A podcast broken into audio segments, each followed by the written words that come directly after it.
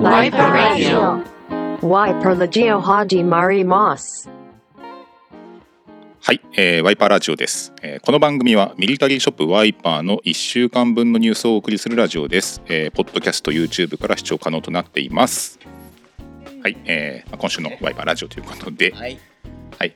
えーとですね、おそらく、えーこの配信はですね、今週に関してはちょっと金曜日、えー前日がですね、あのフリースのちょっとはい。あの特別な、えープライスで出品っていうような形の動画をお送りしていると思うので、サプライズ、はい、スペシャルオえファーでしたね。ーはい、なんで今週のラジオは、えー土曜日夜9時から配信予定となっています土。曜日ですか。はい、そんな感じです。はい。いはい、えーまあどうですか最近は？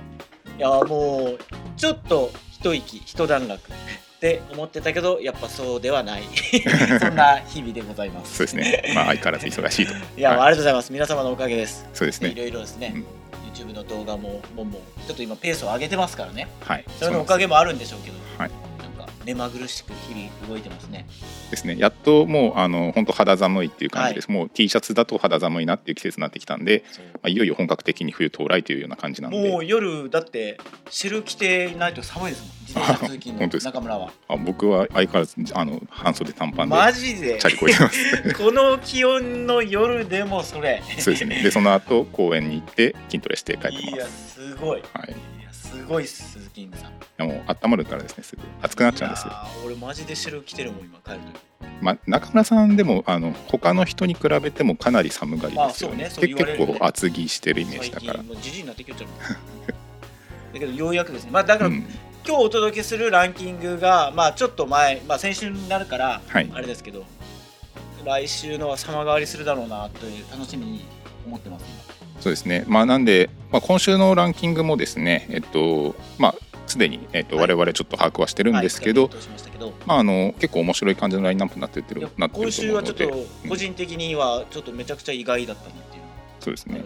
まあ後でお話しさせていただきますけども。はい、ではということでですね、えー早速、えー一つ目のコーナー参りたいと思います、えー先週の1週間分の、えーミリタリーショップワイパーの売り上げを、えー報告するランキングということで、はい。えーワイパーウィークリーランキング。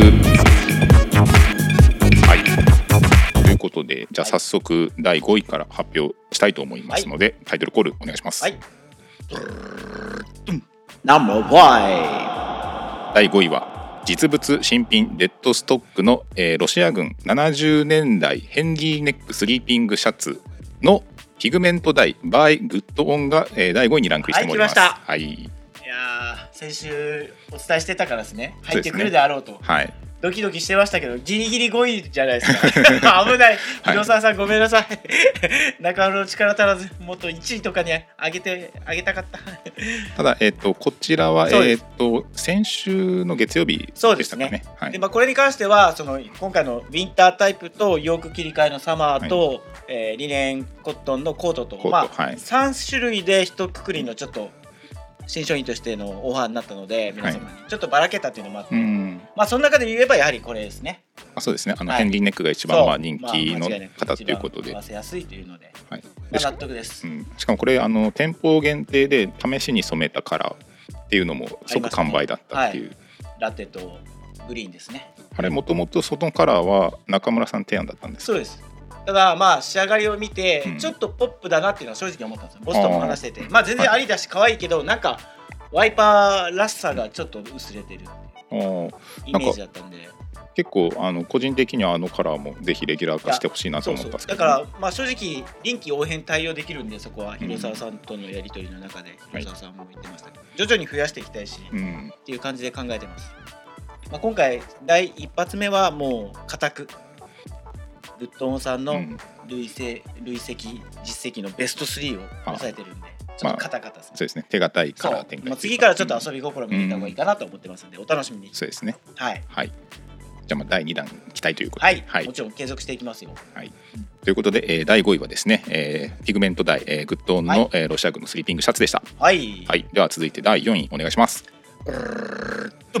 ナンバー4はい、えー第4位。実物ユーズドチェコ軍の M60 コートライナーがランクインしてます。はい来ました。はい。これなんです今週はチェコの M60 なんですだからキーワードは、そうなんです。この、まえっと、60のライナーで言えばですねあの以前は、えっと、ジャケットのあの着丈が比較的短い、えーはい同じようなタイプのライナーあったんですけど今回新たにラインナップとしてコートタイプも仲間入りということで、まあ確かにね見た目からまあ可愛いなという、まあ、チェコらしさもありながら、うんそれこそちょっとちょっと反転っぽい雰囲気もありながら、そうですね。これこうやって見ると、うん。あのステッチが縦に入っていて、まあ、あのよくあるキルティングっぽさがあんまりないといいうんでさらに、えーとまあ、ちょっと古いタイプのものなのでこの、まあ、基本的には今時で言ったら結構ナイロンとか軽量なものが多い中で、このコットン製のライナーということで、まあ、この重厚感があってよりちょっとこのヴィンテージな雰囲気があるっていうのが、あのばあちゃん家にある薄い敷布団。あそうですね。ちょっとオフトン感はすごいありますね。はい。ななんかねこのレトロな感じが、はい。まあご覧いただいたら分かりますけどね。ね。そう。ただこれあの LL さんのコーディネートもですね結構決まっててあの上下で合わせてるそうそう。写真とかも印象的ですね。そうそう。インスタに上げたらすごい問い合わせ多かったんですよね。まあ、これは、えーとまあ、アイテム的にもですねすごい今っぽいし、えーまあ、結構合わせ方としてはですねおしゃれに着られるような感じだと思うので、まあ、納得のランクインじゃないかなと思います。嬉しいですよね。なんかこう、まあ新しい目新しい新鮮なデザインのものがランクインして、まあ、皆様にご好評いただくというのはすごい嬉しいことで、そうですね。はい、はい、ということで第4位は、えーチェコ軍の M60 ライナートップス、えーまあ、コードタイプですね。こちらが、えーランクインということで、はい。はいえーでは続いて第3位お願いします。はい。ナンバー3第3位、えー新品米軍 US ネイビー N1 デッキジャケット、えーワイパーインク。こちらがランクインしております。はい来ました。はい、ここは意外と早かったですね。デッキがここの時期で先週のやつで来るのはちょっと意外ですね、うん。まあ、あのこれがですねあのワイパーインクの方で販売している、まあ、一一応あのうちの方でもですね結構 N1 のタイプってあの幅広くラインナップしているんですけども、まあその中でいうとですね比較的お求めやすい、まあ、このビギナーから、えーね、まあ、あの初めての一着にぴったりなっていうような感じで、えーまあ、価格帯も比較的お手頃な N1 デッキジャケットこちらがランクインしておりますおりますこれはもうロングセラーですから。そうですね。毎シーズンうん千枚という近くの数量を動かしてますし追加生産かけてますからもう安定ですね、そうそうなんですよで、まあ、タンとネイビー。でさらに、えー、とユーズド加工と、はい。えーまあ、今回ランクインしているのはですねユーズド加工ではない通常の洗いがかかったタイプで、えーその中でさらにステンシルのありとなしが選べるということで、はい。えー全部で8通りラインナップしております、はい。でまあ、これアウターにしては価格も比較的お手頃ですので、まあ、ちょっとですね N1 デッキジャケット欲しいなと思ってる方ででも似合うかどうかなっていうような方はですねすごいあのお求めやすいんじゃないかなとまあいいで思いますもうスウェットぐらいの金額で買えますからね、そうですね。まあこれは特徴だけどボアですね。ちょっとアルパカ風に冷やし短い感じにしてるんで、そうそうなんですよ。あとは、えっと、サイズ展開もかなり豊富なんで、まあ、小柄な女性から大柄な男性まで、えー幅広くサイズも揃っているので、えーまあ、ちょうどいいサイズであると思うのでね、鈴木が N1 デッキの動画で上げたあれが懐かしいね。確かに最初の1枚ならこれが一そう番そうなんですよ。あとうちの方ではですねガチアルパカ使ったやつとかもあったりするんあれでがこれ前も言いましたけど、もううん本当かっこいい。そう物はすごいいいからですね。強いっす。はい、なんで、まあ、N1 上級者にはぜひちょっとそちらもチャレンジしてもらいたいなっていう。使ってますからね、はい。まあ、これはおそらくですね、えっと今後冬になったら本格的にもっと、えーまあ、ランクイン上位に入って食い込んでくるんじゃないかなって予想されますね。はいはい。まあ、ぜひ、えーサイトの方ページチェックしてみてください、ご覧くだはい。はい、ということで、えー第3位はですね US ネイビーの N1 デッキジャケットワイパーインクからでした。はいはい、で、えー続いてなんですが、えー続いてはですね、えーとはい。一応ちょっとご紹介しておきます、えーこちらですね殿堂入りを果たした、はい。えーイギリス軍のロイヤルネイビーのカーゴパンツスラントポケットも、えーこちらですね実質の第3位になるのかな、あそうなんね、はいそちら入ってます。まあちょっとあのーだからまあ掘り下げはしないけど。はい。まあということで相変わらずの人気っぷりということで。ね、はい。そう考えたらなん3週連続ベスト5に入ってきてる、うんですね。すごい。そうそうなんでまあこれ以外にもですねちょっとまだ3回ランクインっていうのはまだこちらのアイテムしかないんですけどそれ以外もリーチかかってるアイテム結構あるんで。5位から10位が逆に。そうそうなんです。なんでまああのこちらに関してはちょっと殿堂入りということでもうあの軽く、えー触れるという感じで、あもう殿堂入りでもここではちゃんと紹介してくれるんだね。うんまあ一応一応ですね。ちょっとあのせっかくなら紹介してほしいというような意見もあったので、はい。はい、ということで、えー、殿堂入りの、えースラントカーゴもですねもちろんランクインしております。はい、ということで第2位の発表お願いします。はい。ナンバー2第2位、えー新品フランス軍195060年代の M52 ヴィンテージツータックチのトラウザーワイパーインクこちらが、えーランクインしております。はい。はい。これは再入荷があったからですかね。そうですね。えっとまあ一応11月頃に、えー入る予定にはなってるんですけど売でカゴが空いたからだ、そうですね。ちょっとあの一足先に予約で販売開始ということで、まあ、これはもう再入荷はもうかなり期待して待ってる方も多いアイテムなんでですね。すごいですよね、うん。これはまあ商品説明文にもありますけどちょっとワイパーインクオリジナルの要素強めだったじゃないですか。まあ、そうですね。あの本物の、えー実物品に比べると少しアレンジが効いたシルエットっていうのが特徴ですね。そうなんです。なんかオフィサーパンツっぽい上品な雰囲気を持ち合わせかった、かつ52の、まあ、太さもあるみたいななんかちょうど間を取ってるう感じ、んですね。多分これに関してはむしろこのシルエットが受けたのかなっていうような感じで、まあ、この形がいいっていうようなはい。お声もいただいてるからですね、まあ、うちの方でもロングセラーなアイテムの仲間入りということで、まあね。えっと、これに関してもですねもうリーチかかってるんで次回もしランクインしたら殿堂入りということになってます。あワイパーインク殿堂入りはちょっと初じゃないですか？ですね。まああのスラントあのレプリカの、えーリプロのですねえースラントも人気ですけどこちらの方もパンツとしてはうちの、えーかなり人気のヒット株っていう感じこれはだって何回おかわりしたっていうぐらい追加生産も繰り返してますからね,、ですね。年中今うんやってますもんね、これ。そうそうなんですよ。すごいですよ、はい。サイズ展開もだいぶ幅広いからですね、はい。そうそう。あえて大きめっていうのも、えー選択肢としてありだと思います、うん。はい。えーということで第2位はですねワイパーインクの M521 のトラウザーがランクインしております。はいはい、えーではですね続いて今回早いですね。もう10 12 分12、3分でもう第1位までいっちゃいましたけど、ね。はい。ということでじゃあ第1位の発表お願いします。はい。先週の栄えある第1位はドゥルルルドゥンナンバーワ実物新品デッドストックチェコチェコ軍 M60 パンツライナーこちらが堂々の第1位となっておりれはちょっますと衝撃でしたね。はい。中村的には、先ほど先ほどですね、ランクインしていた、えーチェコ軍の M60 の、えーコートタイプのライナー、はい。こちらと、うん。えーセットのですねパンツがランクインしております。はい。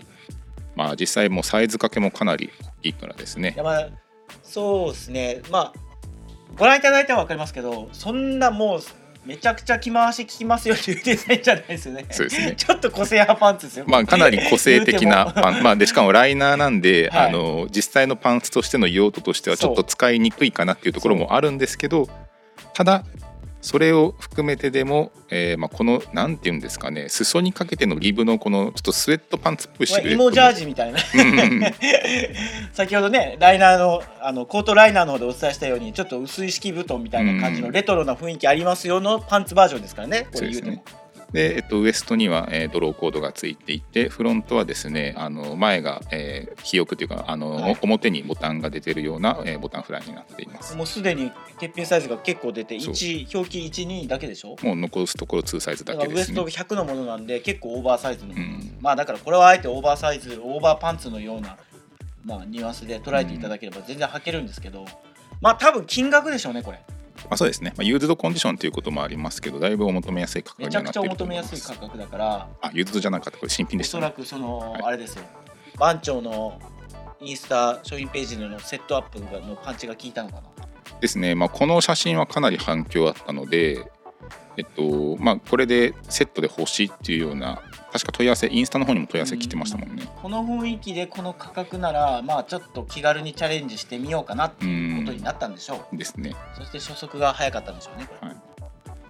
これに関しては、えっとまあ、この大きめサイズっていうことですけど逆になんかリメイクとかしてあのちゃんとしたパンツとしての機能もつけたりとかしても面白いのかなと個人的には思ってます、まあ、色もいいですしね。このちょっとつあのくたっとした色あせたようなコットンのまあ感じが、渋い渋いというかレトロですよ、この雰囲気は、うん。まあ意外だった。だから、うんこの1位は予想できませんでした中村は。全然。ですね。まあちょっとあの、まあ、上は行くとは思ったんですけど、はい。パンツまでますからでしかも1位とはっていうようなところでしたね。まあけどやっぱ昔ながらのミリタリーの売れ筋のゴールデンプライスだようん。やっぱ5000円前後5000円以下っていうのがまあそのね最近価格高騰してますけどいろいろ。うん。本来のミリタリーの古き良きプライスですよねこれ。まあですね。このユーロミリタリーとかのまあまあ、ここら辺のプライスゾーンが、まあ、一番結構多かったと思うので。このプライスゾーンでいいやつを見つけた時のこの興奮具合がやっぱ一番楽しいそうですね。ね、仕入れる側もそうなんですよ、はい。あこれ仕入れ値いくらだからこのプライスにはまる。うわめっちゃゴールデンプライスにはまるじゃんみたいな。興奮してくるんですよね先週の第1位は意外でした。えーはい、チェコ軍の M60 パンツライナーでした。はい。はい、ということで、えーではですね次のコーナー参りたいと思います。はい。えー続いては視聴者からのお便りご紹介のコーナー、あありがとうございます。皆さん、はい。お便りいただきまして。えーまあ、今週も結構ですねお便りたくさんいただ今いてます。週たくさんいただいてますね。そうですね。まあ期間が長かったっていうのもあるんでしょうけど、そう先週がですねちょっと急遽だったんであのなかなかちょっとご紹介するね。あのことがちょっと時間間に合わなかったんで、えーまあ、今回はですね結構たっぷり紹介していきたいと思います。はい。えーっとじゃあ早速気になる投稿何かありますか？まずはグッドオン染め54のスリーピングシャツでもやってもらえないでしょうか？サイズが。ああなるほど。これあのもちろんキャッチしてましたこの情報。54はあえてやってないんじゃなくてなかったんですよ。そうそうなんですよ。あのこれがですねあの YouTube の方のコメントでもあったその、はい。他のサイズはい。が欲しいという方、はい。結構コメントいただいてたんですけど、はい単純にうちの在庫がないっていう。はい、うちが今の現状の在庫のストックがもう50がほぼメインで今回の瓶に関してはだったのでじまあ、次回も予定してます。ちょっと時間空きますけど、うん。その瓶もやっぱ開けてみないと実はサイズの振り分けがわからないことが多くてはい。ロシアのスリーピングシャツは特に。うんうんうん。あの昔とかこれあれなんですよ。すごいと思うかもしれないですけどロシアのスリーピングシャツ例えば500入荷予定ってあるじゃないですか入ってきてみてようやく V かヘンリーか分かるみたいな。ああですね。そのまとめてスリーピングシャツ何百枚みたいなロシアのスリーピングシャツとりあえず500だからみたいな、中身の 内訳は？みたいな、入ってきてのお楽しみなんですよ、はい。こちら側でさえも。うん。で今回はなんとあのヘンリーが多かったよとかサイズバランス的に46が多めでしたとか54が多めでしたっていう感じなんで、読めないんですよこれ。そうそうなんですよね。もうそれが。だから、まあ、次回あれば54もぜひ。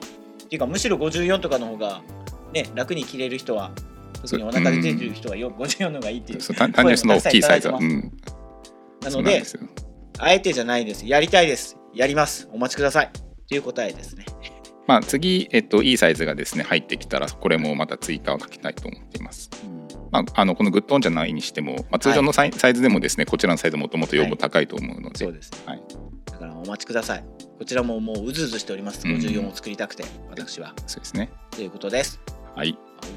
では、えっと、じゃあ私から、はい。えっと、あまりメジャーではないカモフラでおすすめありますか？個人的にはサンマルコカモ気になってます。あーまあけどもうこの人はすでにもうピンポイントでサンマルコって言ってますからね。まあ、そうこのサンマルコカモっていうのが、えっと、先日入荷したパンツですかね。イタリア軍の、確か空軍の、え通称サンマルコカモって呼ばれてるあの比較的まだら模様が大きくてちょっと赤みが強い、まあ、ちょっと比較的古い年代の、え迷彩ですかね、うんまあ、これが気になるということだったんですけどまあマイナーなって言ったらなんですけど他に、うんまあ、しかもまあ結構個性的な感じで言うとですね、まあ、個人的にはあのフィンランドのパンツとかに使われてたあのカモフラとかも面白いかなと思います。あれまあ名前なんだっけ？フィンランドあれは何だかなそうですそうです。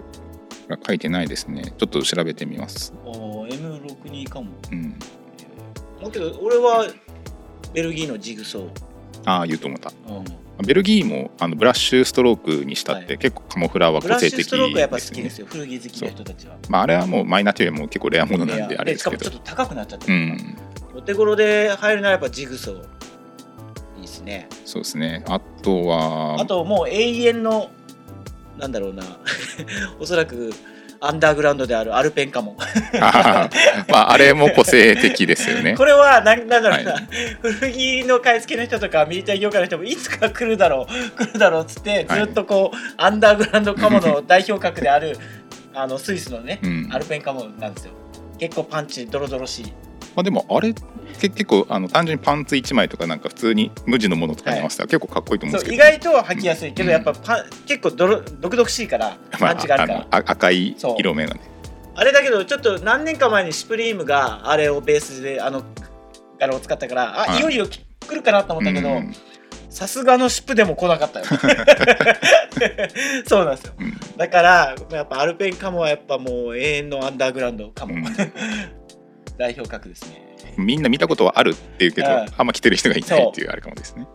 ねなんだろうな、うん。まずそれもう自分も嫌いじゃないけどやっぱ今持ってないもんね。買ってはないから、はい。やっぱそういうとこなんだ。うん。まあ他にはなんかもはやなんか結構ユーロが結構注目されちゃったんで、はい。マイナー、まあ、言ったらそのレインドロップとかもなんか今までは、うんまあそうですね。うんそこまでっていう感じであったと思いますけど、まあ、他にはですね、まあ、ちょっとこれは上級者かもしれないですけどドイツ軍のスノーカモとか結構個人的に好きですね。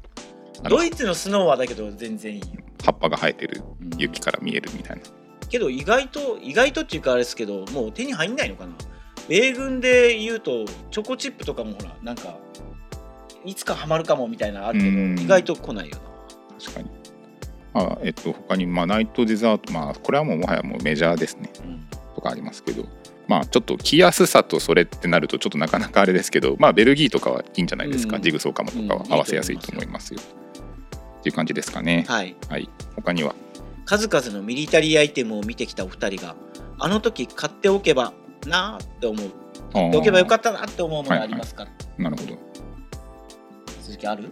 えーっとですね今思いついたのは正直ですねあのこれに関してはヴィンテージでも何でもないんですけど個人的にはあの PTU の米軍のフィジカルトレーニングユニフォームのあのナイロンのシャカシャカの長パン。ロングのパンツ。ああ、はい俺持ってる。あ黒のやつ？アイクロの、はいはい。もう超シンプルなナイロンパンツなんですけど、あれが意外と探してみると新品とかでいいサイズないんですよね。あれはなぜかと数年前にちょっといきなり L とか XL とか大きめのサイズをそれこそスノーカモのパンツのようにこうぶっ太く履くスタイルがうん。一部のクロートの人にすごく受けて、あれからだって動いて入ってこなくなった。そうそうなんですよ。だからあの結構今更まあなんだろうここ数年ちょっとスポーティーで楽ちんな格好とかしたいなっていうところで、あなんかちょうどああいうなんか渡りのあるトラックパンツっぽいやついいなって思ってあなんかまあ前までは普通にあったからあんまりうん。ノーマークだったんですけど、いざあちょっと欲しいってなったら、はい。今更探すとな案外ないっていう、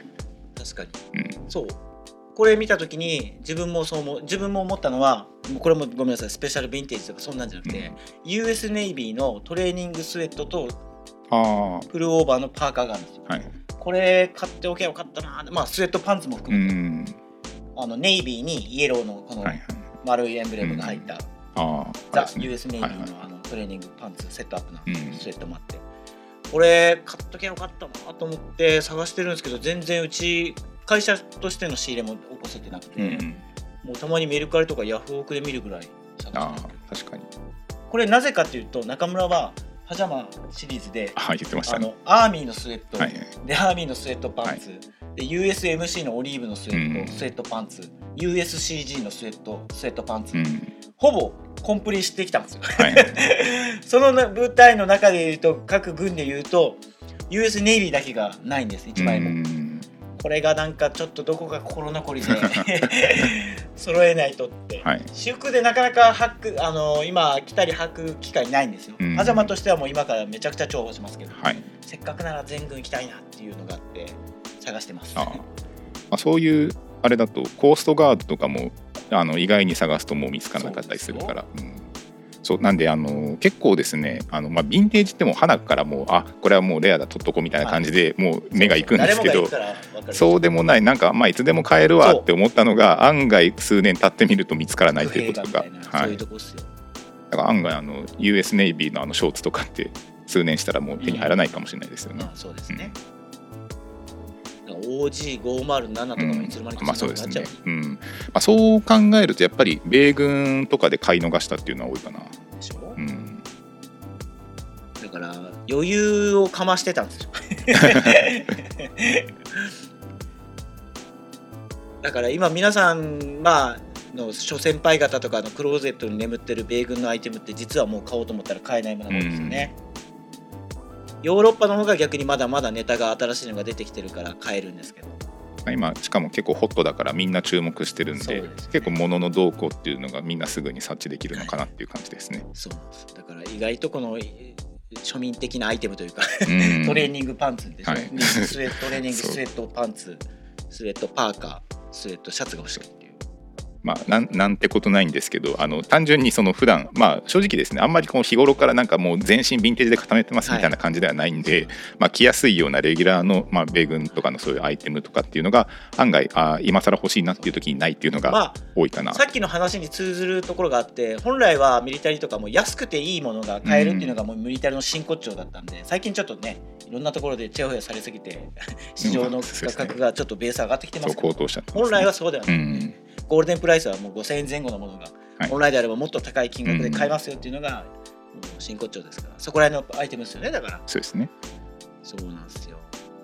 だから US ネイビーのスウェットパーカーとスウェットパンツをセットアップで中村サイズで履けるやつを探してます。有力情報あったら教えてください。はい、えーでは続いて。はい。コーデを組む上で自分の中のルールやこだわりはありますか？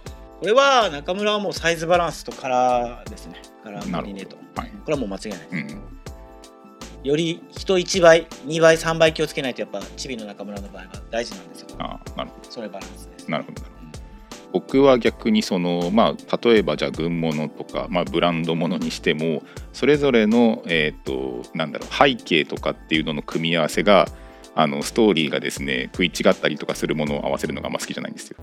あまあ、分かりやすく言えば米軍とユーロを合わせるとかってこと。まあそのそそれでもいいんですけど、まあ、そこで例えばそのなんかこう時代背景だったりとかそういうところとかで何かしらそのリンクしてるようなところを合わせたりとかするのが好きなのあでーなるほどなるほど。じゃあまあ例えばナイキの靴を履いて靴下がアディダスってめっちゃ気持ち悪くないですか？ああそういうことね。そう。なるほどまあまあそうそうそういうようなはい。何かしらの関連性を持たせてうん。僕は組んでます、まあ正直だからそのシルエットとか色合わせとかっていうよりかは単純なそういうような自分の中の逆に背景か、はい、そういうところが気になりますね。面白いねそう考えうん。まあ、なんかだからこれは本当正直あの表から見見えないような話なんで別に周りの人からしたらなんてことないこだわりかもしれないんまあけど。ですけど面白いかもね。それはまああの一般的にというかまあ古着業界ミリタリー業界そうですけどやっぱうちでお買い物してくれる男性は比較的その鈴木のように背景をきうん。ね、大事にしてるというかまあ俺もそうだけど何年軍のこれがあってこれが欲しいみたいな、うん。女性はね真逆だもんねよく言うもうファーストインプレッション。うん。見た目で可愛いこれ欲しい買ううんみたいな、男性は違うからね。まあ、なんかそういうちょっとストーリーとかっていうのが、まあ、見えないこだわりで、えーまあまあ、なん自己満っていうかあれですけどそのまあ鈴木らしいよ。本当ですか？はい、は いねそのうんちくうんちくじゃないけどなんだろうな。うん。わかる。はい、っていうようなどうでもいいこだわりがあります。はいはい。あこれいいかも。前から気になっていたのですが軍物実物品は基本的に自国生産で自国で生産されてるんでしょうか。なるほど。これはいいとこついてきますね。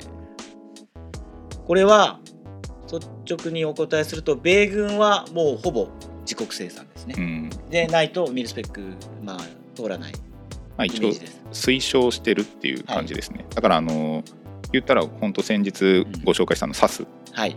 あれに関してもそれまでは靴っていうのは、えっと、各自でそうですね。取得するっていうことで、まあそこでその第三国とか中国製のものとかっていうのも使ってた人はいますけど、まあ、一応そういうところもやっぱりその自国生産になるべくだったらしてほしいっていうようなあのあったみたいですよ。で確か40年代ぐらいにそういうなんか法の改正とかもあったりとかしたみたいで、基本的には米軍はまあ自国生産がまあデフォルトというような感じになってますね。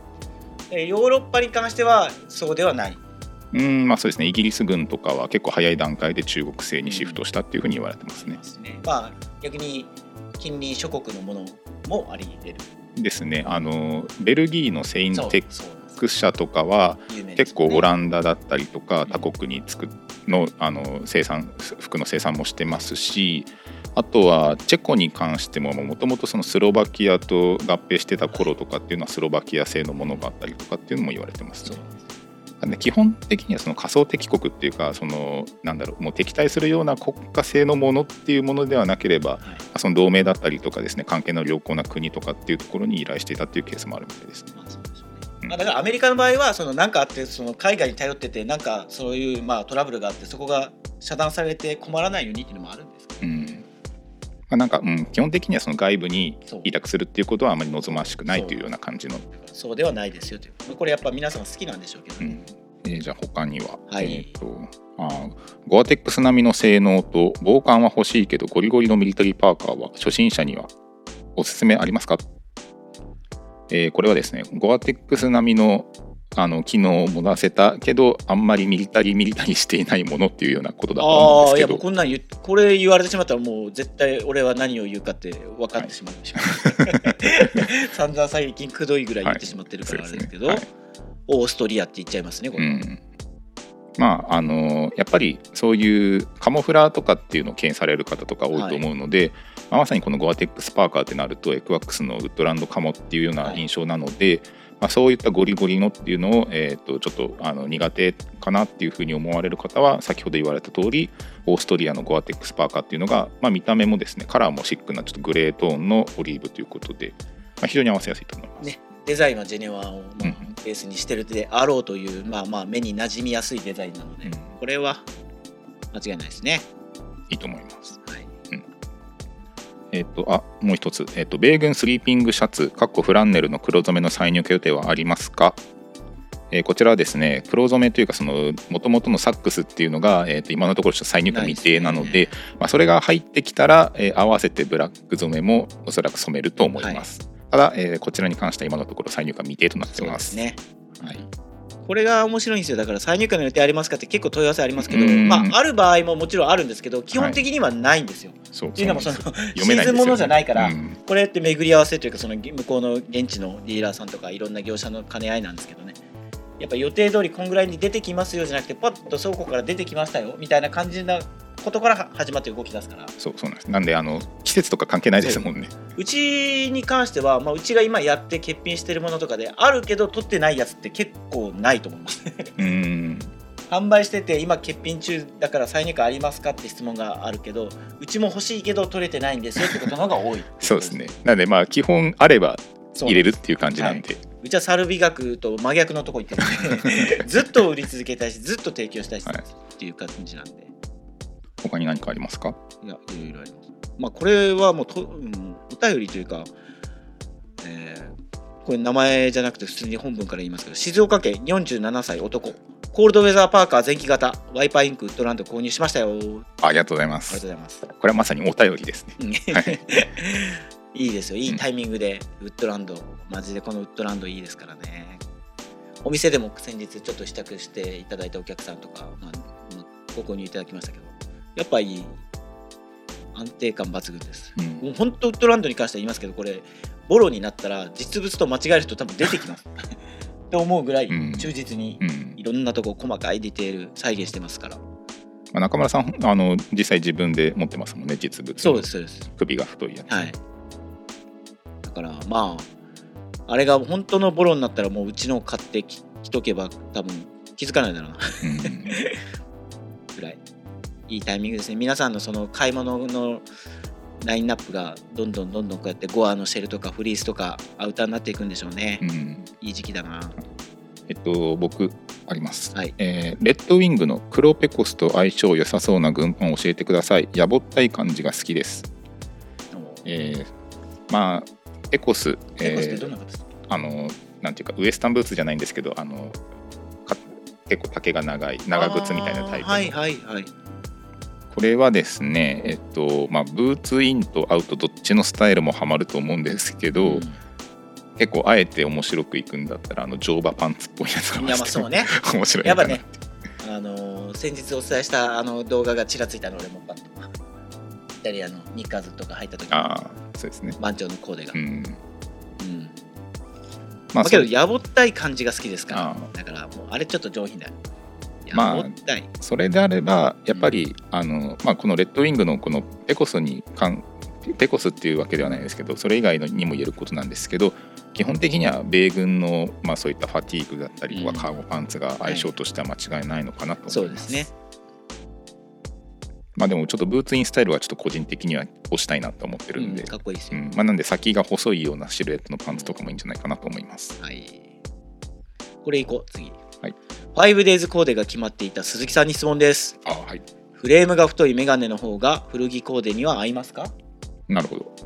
えーっとですね、あのまあ、古着コーデというよりかは単純な今のトレンドで言えばあのレンズの面積が大きいものの方がいいかなとは思います。うん。ままあ、それは別にあのラウンド型だったりとかこういったウェリントンタイプとかでもそうなんですけど今ってあんまりこう細身のシャープなメガネってあんまり多分しないと思うので、まあ、セルフレームだったりとかメタルフレームだったりとかあると思うんですけどあの中村さんがあの金子眼鏡さんのやつ使ってるみたいな、まあああいうのもいいですし、まあ、基本的にはレンズが大きめのものが、まあ、こういった、まあ、ちょっと古臭いテイストのものでは多分似合うんじゃないかなと思います。そうですねそうだからこれ、まあ、何が言いたかったって 5days コーデに鈴木が出てくるのって実は初めてで、まあ、5days コーデじゃなくてもあのファッションスナップ系の企画で出るの初めて。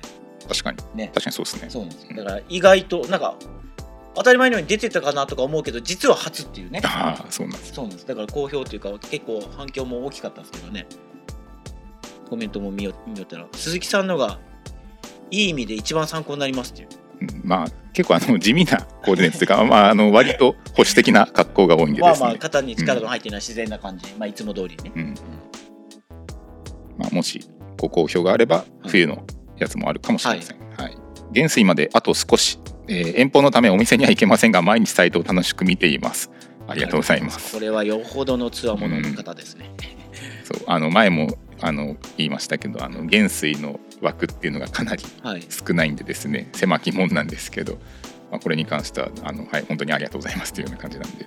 いやすごいっすよねまたこれ前も話しましたけどその状況状況によってその基準ラインが変わるっていうのが面白いところですね。そうそうなんです。あの、まあ、トップ10なんで、はい。まあ、そこはちょっと上位陣たちの争いになっちゃうんでね。すごいです。よだからタイミング、今年のこの時期だったらいけたけどみたいな感じがうん。実は繰り広げられてるって考えると面白いですよね。そうなんですじゃあ次で最後にしましょうか。何かありますか、うちのスタッフじゃないかなと思われる 名前ですねこれ、はい今月誕生日だった中村さんに質問です。今年の抱負は何ですか？すごく気になります。お。はい。これはうちの倉庫のスタッフですねおそらく。いたずら冷やかしいやまあ今年はだけどテーマがあるんですよちゃんと、やっぱ4140から41に一歩足を踏み出したので、うん。ちょっと今まではストリートラフがもうんう一番楽しかったんで、はい。そこに特化してやってたんですけどちょっと今年から最近からですけどちょっと小綺麗なうん スタイルも楽しみたいなと思って革靴履いて、オフィサーパンツ履いたりとかネクタイを締めたりとか今までにない行動をちょっと取ろうとしうてます、ん伸び今ようやくその伸びしろ部分 ホワイトスペースにちょっと足を踏み入れたなるほどだから今までにはない雰囲気のコーディネートができるようになりたいなっていう抱負です。ファッションとしてですね。あそれこの間のあのインスタの投稿でもあったように、はい。ちょっとこうなそうなんです。大人ぶってみましたっていうような感じ。大人ぶって今はい。やってますだから、うん。それが抱負ですね。なるほど、えーじゃあ僕はですね最後、えーえーと主要国の日の目を浴びていないアイテムでおすすめがあれば教えてくださいということです、まあ、主要国。うーんとまああれですかねいわゆるまあ G7 というかあそこら辺の列強各国っていうようなところだと思うんですけど、まあ人気の国だけどあはいけどこれはパッと出てくるのはやっぱイギリスの DPM 系のスモックとか、うんまあそうですね。なぜだろうなってういう。のん。がまあ、全然あの露出も多いアイテムですけど、はい。まあ、これといった爆発的な大ブームにまでは至ってないっていうような感じですかね。DPM カムの特にイギリスでいうとロイヤルエアフォースかうん、の DPM カムのジャケットとかかっこいいんだけどな。ああ確か当たりが出てユーズドのやつとかなんか雰囲気がめっちゃいい、に、うん、けどなぜかこんだけ今イギリスが勢いがあってまあボトムスがメインだからかな。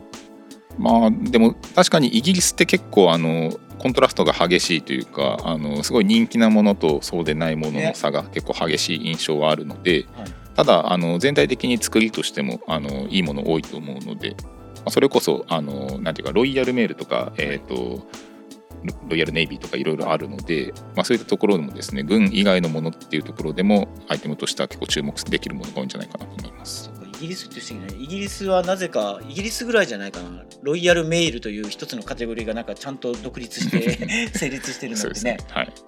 すごいよね、うん。メッセンジャーバッグといいまあ、あとは、えっとまあ、ちょっとうちの展開ではないんですけどやっぱりそのラフだったりとかの,、はい。まあその名作って呼ばれるようなあの貴重なアイテムとかっていうのもあったりするので、まあ、そういった意味でもですねイギリス軍は結構あのよくよく見てみると使えるようなアイテム多いと思うので、そうですね。イギリスの、まあ、さっきお伝えした DPMK とロイヤルメールのアイテムとかフリースのキャップとか可愛いけどな、うん。まあ、あとはマルチテレンとかまあ、DPM もそうですし、まあ、結構アイテム的にはですね機能的なアイテムっていうのは多いかなという印象ですね。あとフランスのモックだよ。フランスのモックネックのこの間。ああはあの何年生のやつ、いはい。あれは絶対この秋冬の上品なスタイルにはまると。そうだモックネックもあったね。モックネックチャレンジしたいなっていうのをこの間ちらっと言いましたけど。先週言ってた、ね。はい。はいえーということで、えーまあ、主要国の、えーおすすめ、まあ、イギリス軍とかフランス軍の、えーアイテムがおすすめかなといった印象です。はい。はい。えーというところで、えー今週のお便りコーナーでした。ありがとうございます。ありがとうございます。また来週、えー告知したいと思います。はい。はい。えーということで、えーまたまたフリートークということで、始まりました。はい、どうですか？最近は。うーんどうですか？そうですね。えっと最近はうーん先週久しぶりにちょっとですね先々週先々先週とはい。すんごい忙しかったんで、そうね。ちょっと週末泥のように眠ってたんですけどいいね。はい、で久しぶりにちょっと先週あの運動して、えーまあ、ランニングと筋トレをしまして、はい。久しぶりだったんで結構あの足がパンパンになっちゃいました。いやーそうか。だから先週は自分はほらちょっとスポーツ選手の話したああはい。はい、野と。球か言ったらはい。今週、同世代松坂世代はいという由来の松坂がはい引退試合でしたよ。ああでしたね。はい。ちょうどだって先週収録した日に確か LINE ニュースかなんかで見ましたけどそうなんですよ、、はいよいよ引退しましたね。まあまあ怪我が原因っていうのもありますけど、もう残るは和田剛、ヤクルトの石川ぐらいかな、プロ野球で言うと。あと出てくるのが。実際そのどうですか？その41歳になって体がガタが来たみたいなそういう感覚ってあるんですか？いや、それはないです。なんかこう重たいとかしんどいとかすぐ疲れるみたいな。今のところない、まあ、比較的っていうのも中村元気だけが途切れるみたいな感じなんで あんまりこう病気とはい。か怪我とかがないから、あ。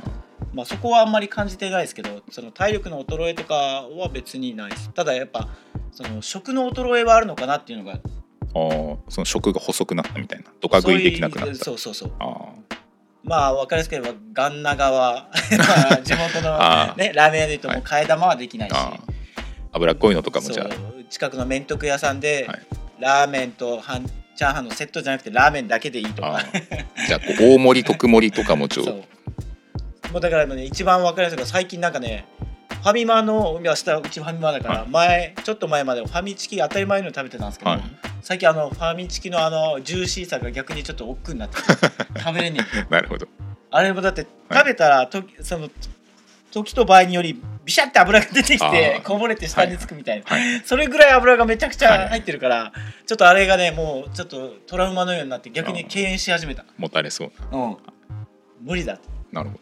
食事がちょっと変わってきたな結構このラジオでなんか毎週のようにちょっと食事 B 級グルメとかのそういう話するじゃないですか。だからそれを見てあの実際あの月見バーガーでしたっけ、はい。月見バーガーも食べましたし、はい。あのなんかと唐揚げが人気って言ってたから、はい。あの早速あの会社の前の唐揚げに行きました。は、はい。い、いやげんこつとかだったらいいけどね、はい。でもねちょっとコンビニのホットスナックコーナーがあちょっと俺でちょっと遠のいていってるな最近。まあ、揚げ物はね食べなくていいと思うんで。あー鈴木ほどストイックにはまだ慣れてないけどやっぱ自分の昼ご飯のチョイスが ちょっと変わってきてなうん。まあもちろん家ではあのあれですよ。野菜中心で美味しいご飯作ってもらってますよ。この間嫁に怒られそうな気がする。全然まともなもん食わせてもらってねえじゃねえやみたいになって思われるのも嫌ですけど、はい。夜ご飯はしっかりとってます。うん。だから自分で選ぶ昼ご飯の時にあーって考えてマックも前ほどペースは落ちてますもんうね。ういいですよ。ママクドナルドとかそんなしょっちゅう食ってたらちょっとあれです体に鈴木からしたはあれですらもうアンチやろうね、あれでしょ。そうそれ変わってきたなと思うのはその食ですね。たまに食べるのが美味しいんですそうジャンクフードをね。そうそうそう。ですそうです。皆さんあれですか？お食事あのお昼とかってあの、まあ、営業職の方とかって結構やっぱ出先とかになっちゃうと思うんですけど内勤の方とかってこうお昼とかってどうしてるんですかね？自炊かもしくは、まあ、その仕出し弁当とか会社の、もそうじゃない、そのうん弁当があるじゃない、うん。まあ今業者さんが持ってきてくれるはい。弁当か、まあ弁当、まあ、その自炊で弁当持ってくる外食するうん。とかあるけど、あんま外食をしなくなってきてるのかな。やっぱピカマツぐらいは最近。よくお世話になるまあ昔からですけどね、はい。まあけどどうなんですかね？うちのその今ラジオ聞いていただいてる熱狂的な コアなファンの皆様は大体同世代と勝手にうん想定すると皆さんどういう食生活を送ってますかっていう話ですよね。まあ独身かどうかでも結構変わってきそうな気はしますけどね、お酒も夜飲むお酒の量も。とか、確かにそうですね。お酒の量も減ってきましたけどああなるほど。それこそ。前だったらもう3缶は当たり前ぐらいでした、はい。晩酌つういでん。缶で言うと。けど最近は 2, 2つ2缶。下手したら1つでもう終わってしまう僕結構あのビールが好きでビールよく飲んでたんですけど最近なんかビールばっかり飲むと結構あの重たいなってなってきて、でお茶割りとか結構すっきりめなあーけどそれは分かるいいなって、あのお茶割りのお酒めちゃくちゃ調子いいようん。ね、まあ、ウーロン割りとか緑茶割り。そうそうん。ウーロン緑茶やっぱもうじじいやな。落ち着くもんね。あれとかもうなんだろうな。ご飯の時はあれででご飯食べ終わってからようやまともなお通常のお酒みたいな、うん。そういうのがいいのかもしれない。あの宝のお茶割りとかがよく売ってる買いますけどね、宝は渋いですよね、うん、宝焼酎。そう宝あそこの会社のチューハイレモンサワーもやっぱ渋いもん。でもあれなんかあのプリン体糖類ゼロなはずなのに、なんか結構あれ飲むとすごい太る気がするんですよね。ああそうなんだ。なんかあのウイスキーよりもなんか焼酎の方がやっぱりなんかこう体になんかこう影響出るようなイメージがあって、で僕は、うん結構ウイスキーとかジンとかを結構選びがちですね、そういう割り物とかのドリンクで言ったら。あれけどしかもコンビニなんかないよね。あんまり。その絶対コンビニ行ったらウーロン割りと緑茶割りあるっていう認識なくない？まあ、確かにあんま見かけないかもですね。あのレレモンサワーとかチューハイばっかりなイメージ、うん。だからドラッグあツルハとかそういうドラッグイレブン的なところに行かないと。うん。ない。晩酌する時とかになんかつまみとかって何食べますか？晩酌、まあ、夜ご飯の時に食べてその後はやっぱねうち最近はもうカキピーのわさびさえあればいいと思う カキピあ いやマジでカキピーのわさび味あのはい。小分けのね、ーうん。しかもわさび味がいいんですそう。ね絶対わさび味。なんかでもあれ結構いろいろありません？梅味とか。梅とか。うんベタなやつもありますけど。いやなんかわさび柿の種わさびは素晴らしいうん食べ物が、つまみだと思うんですよ、はい。あれさえあればどうにかなるなって思う、うん僕は枝豆かな。枝豆食べますね。えちゃんとその冷凍のいやもうもう冷凍のやつですけどね。けどそれが一番いいでしょ体にはおそらく。うんまあですね。な何かしらのその加工品とか食べるよりかはまだいいのかなと思って、うん塩を振って、うん。まあだからみ皆さんそのお酒の頼み方あ楽しみ方えあのこのそれこそワイパーラジオの第1回目に言ってた 瓶ビールをはいはいはい、はい、新しい家に移った。ら、そうでしたね、あの毎月うん、サブスクのように撮りたいと、はい。けどやっぱりなんだろうな実行できてないですようね、ん。まあ金額のこともあるし面倒くさいっていうのもあって、うんそう。なんかちょっとお酒の楽しみ方皆さん教えてください。これこういうのいいよみたいな。僕はですねあれが欲しいんですよ。うちでも取り扱いのあるミヤ。おおあのミヤってあのタンブラーの。はい。あのま魔法瓶のあのブランドなんですけど、はいこれのグラウラーが欲しくて。えー、それをどうしたいの？このグラウラーっていうのがですねあのアメリカとかでそういうクラフトビールのそのなんていうかビアバーとかがはい。あるんですけどそこでこう生でジョーってこうはい。出してくれるのをあのそこにそのなんていうか大きなボトルなんですけどそこにこう注いで蓋してでもう持って帰るっていう。えー、そういうのでグラウラーっていうのがあるんですけど。そうなんだ。そうそう。でそれがそのミヤからうち取り扱いあるからですね。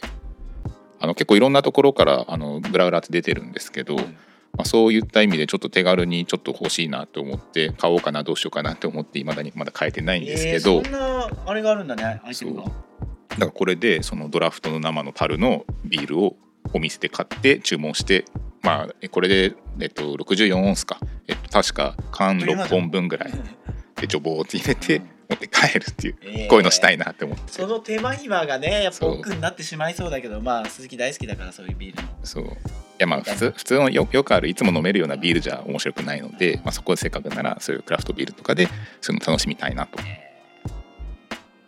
そう。そうなんですよ。はい。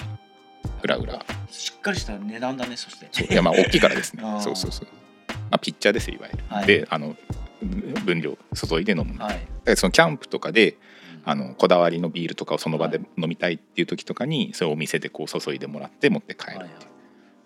そういうこと。それこそその福岡でもビアバーとかがあの前もコロナ禍であの営業できなかった時とかにお持ち帰りとかっていうのでそういうサービスやってたりとかもしたんです。でもペットボトルに入れて持って帰るみたいな。クラフトビールあんま飲まないですか？飲まない。いや別に嫌いっていうわけじゃないけど、まあ、好んでチョイスはしてないかな。いえなんかでも味が苦手とか？やないよ。意外とそういう、いま、飲み慣れてない味とかのものも全然抵抗なく俺はいける、おー。はい。ちょっとぜひなんか新しい扉じゃないですけどあの結構中村さんってあのキリン一番搾りが一番好きですよね、そうそう。なんであのちょっとそれそれとはちょっと違う味 味わいというか別の切り口のそういったビールをぜひ楽しんでもらいたいなっていう。